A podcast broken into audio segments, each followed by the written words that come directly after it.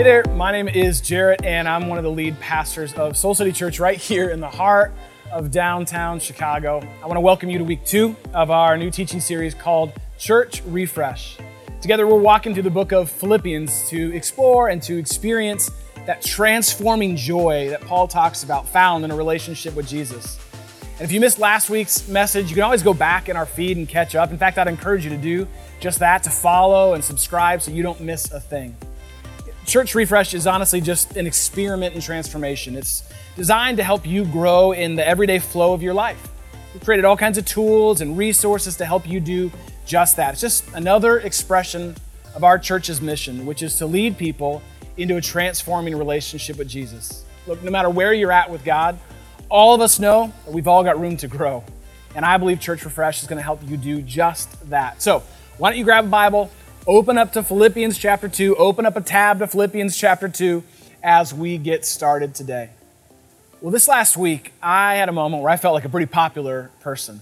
Or actually, in retrospect, I look back now, pretty unpopular person. Because this last week, I received no less than three DMs from complete strangers on Instagram promising me that they could increase my Instagram influence and boost my followers from anywhere between 5,000 to 30,000 followers. And all of them promised organic followers, of course. You know, free range, grass fed, organic followers. Have you ever gotten a, a, DM like that before? I get them every couple of weeks. And just side note, I love that the accounts that send them to me typically tend to have like 82 followers. Just kind of thinking maybe they should hire themselves, that's all.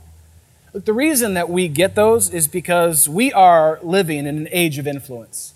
Long gone is the day of the expert or the authority. Long live the influencers, right? The age of influence is rooted in this idea that influence equals power.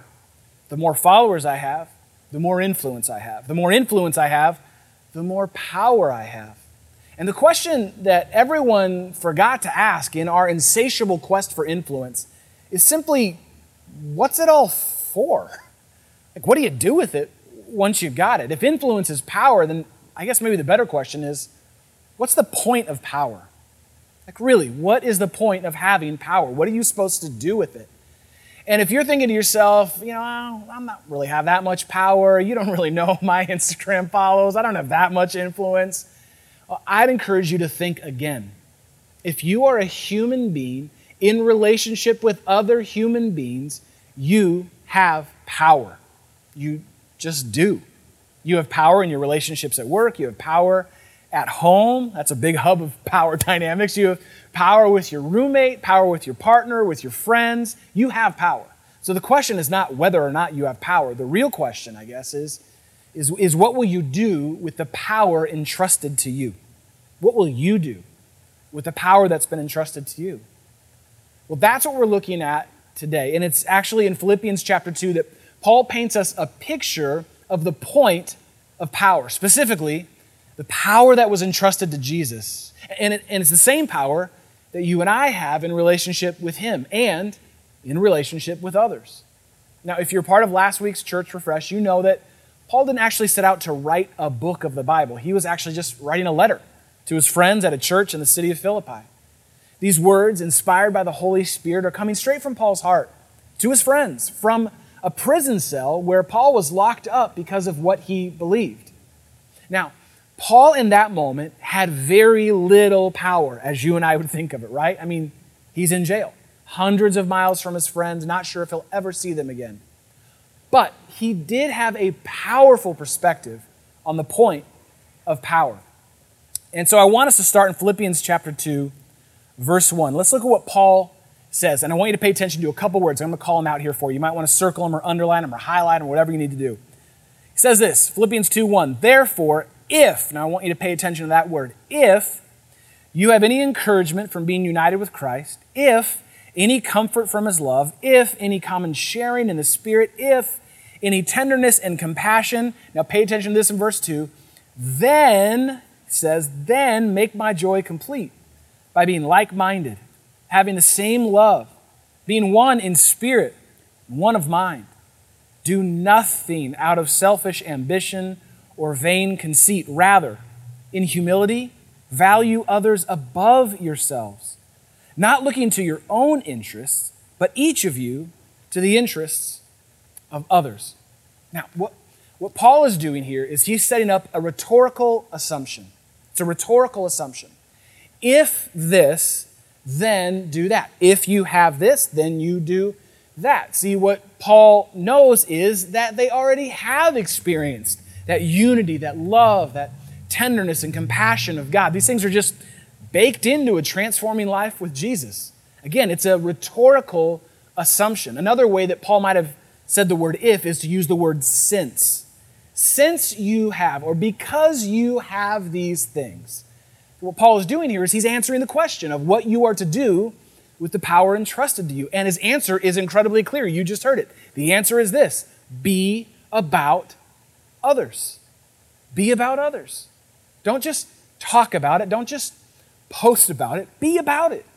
Don't just look out for yourselves. Look out for others. Don't just look to your own needs. Look to the needs of others. That is the point of power. It's others. People are the point of power. Whatever power you may have, people are the point of that power. Now, I know, and I believe Paul knows, and I know God knows, that you actually already know this. You know this, right? Yes, of course. I know I should be about others. I should love others more. I should serve others more.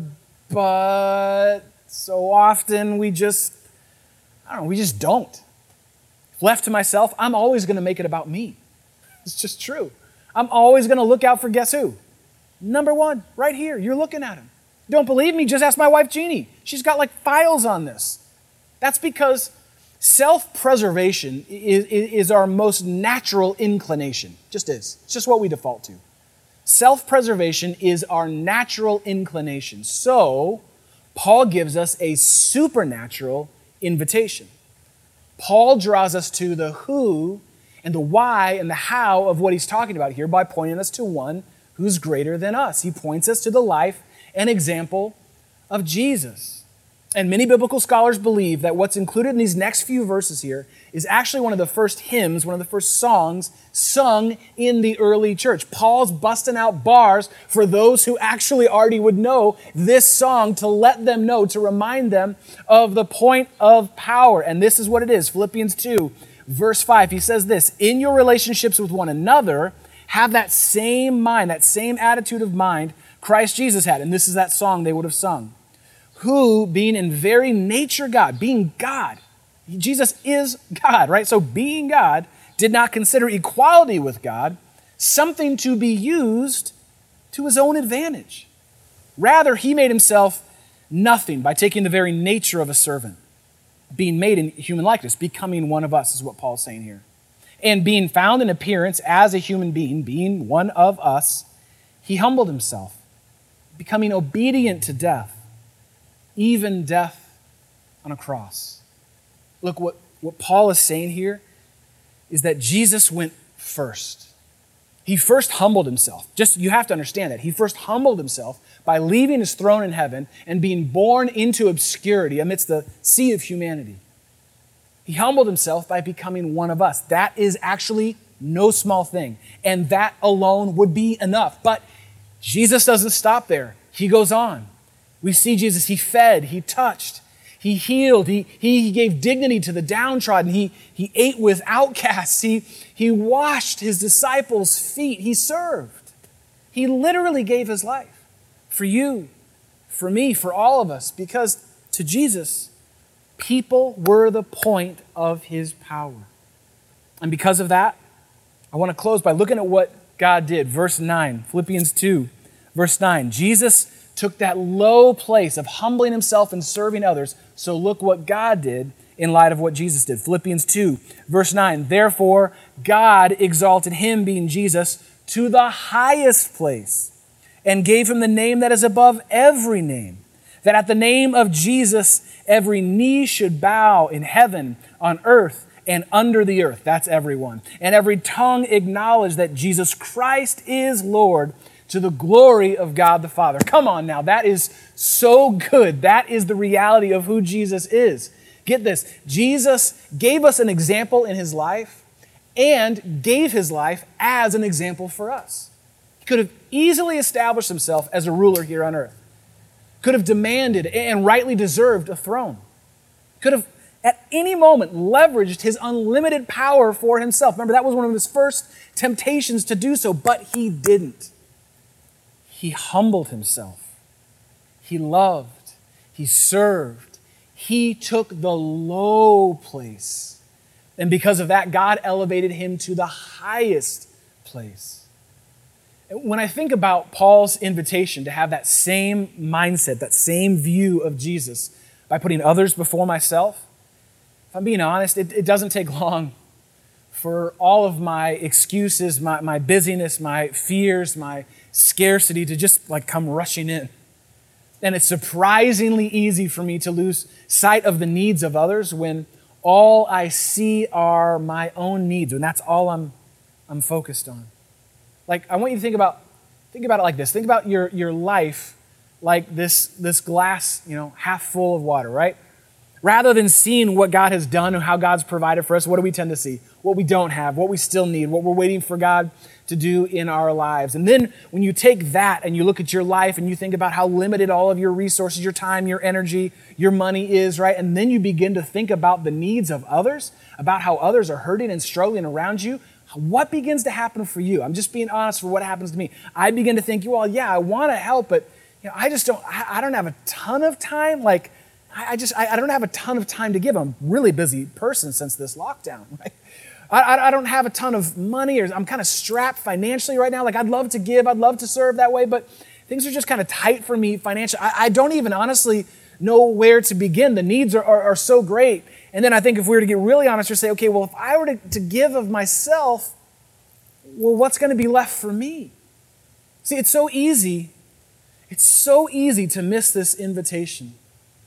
But don't, I just don't want you to forget Paul's rhetorical assumption. Remember that? Paul's rhetorical assumption? If, then, remember? Since you have this, because you have this, then do this. Because this is what we tend to miss when all we're focused on is our own needs and what we don't have. Since you have actually already received an unlimited supply of God, you are more than able to meet the needs of others around you. You actually can leverage your privilege for the sake of others.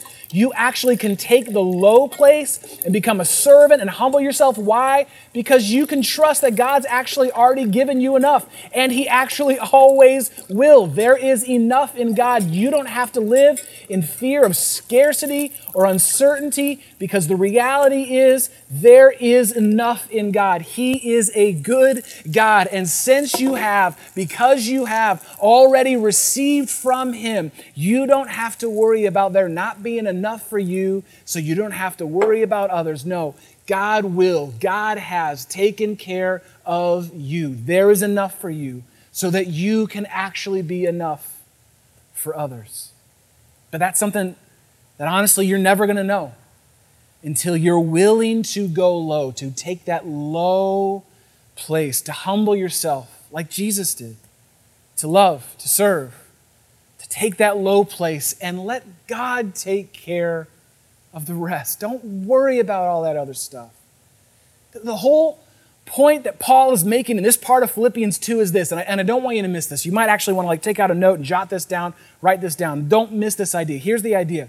You take care of the low, and God will take care of the high. You take care of the low, humbling yourself, serving, giving of yourself, looking out for the needs of others, not just for you, but for the sake of others. You take care of the low, and God will take care of elevating you. God will take care of promoting you. In His time, in His way, He will actually lift you up. Don't get lost in the pursuit of power. Don't get enamored by the, by the promise of influence. Don't get stuck in a preoccupation with self preservation. God's got you. He will take care of you. So, will you take care of others? Will you take that low place like Jesus? I can't help but think of folks in our church who embody this idea in Philippians chapter 2. Folks who, who may not make the headlines or the highlight reels, but they lower themselves on a regular basis to serve others. I think of folks like Bailey Bennis in our church. She serves in Club 45, our ministry to fourth and fifth graders. She pours herself out week after week on Zoom small groups with fourth and fifth graders. She deserves a medal right? And she does it with such love and with such excellence. I think of my buddy Jacob and his wife Emma Lyons, who poured out so much time and, care in, in making meals and writing handwritten notes and prayers and delivering those notes and meals every week through our meals of hope, giving people dignity and a meal. Think of Irving Gonzalez, who poured himself out during this COVID season by leading an alpha small group and leading another small group and leading an affinity group on top of that. He's doubling down during this time, pouring himself out, making sure that in this time of isolation, people actually have connection. People are spiritually connected to each other. There's so many more stories of so many more folks who are part of our church doing just that. So, my challenge to you this week is will you take that same mindset of Jesus? Will you seek to serve? Will you go out of your way to give yourself away? How can you look not only to your own needs, but also to the needs of others? Will you actually do it? I mean, not just talk about it, but be about it this week. Will you actively look for ways to serve and meet the needs of others in, in your home? It's a great place to start. In your small groups, with your family, with your friends, in your community, in big and small ways, and in practical and, and meaningful ways in tangible and I believe transformational ways. You can look at all the problems in the world and begin to believe it is impossible to solve them all. Do you know how we do it? One loving act at a time. You and me deciding to go low. Because again, at the end of the day, the real question is not whether you have power. You do. The real question is, what will you do with the power entrusted to you.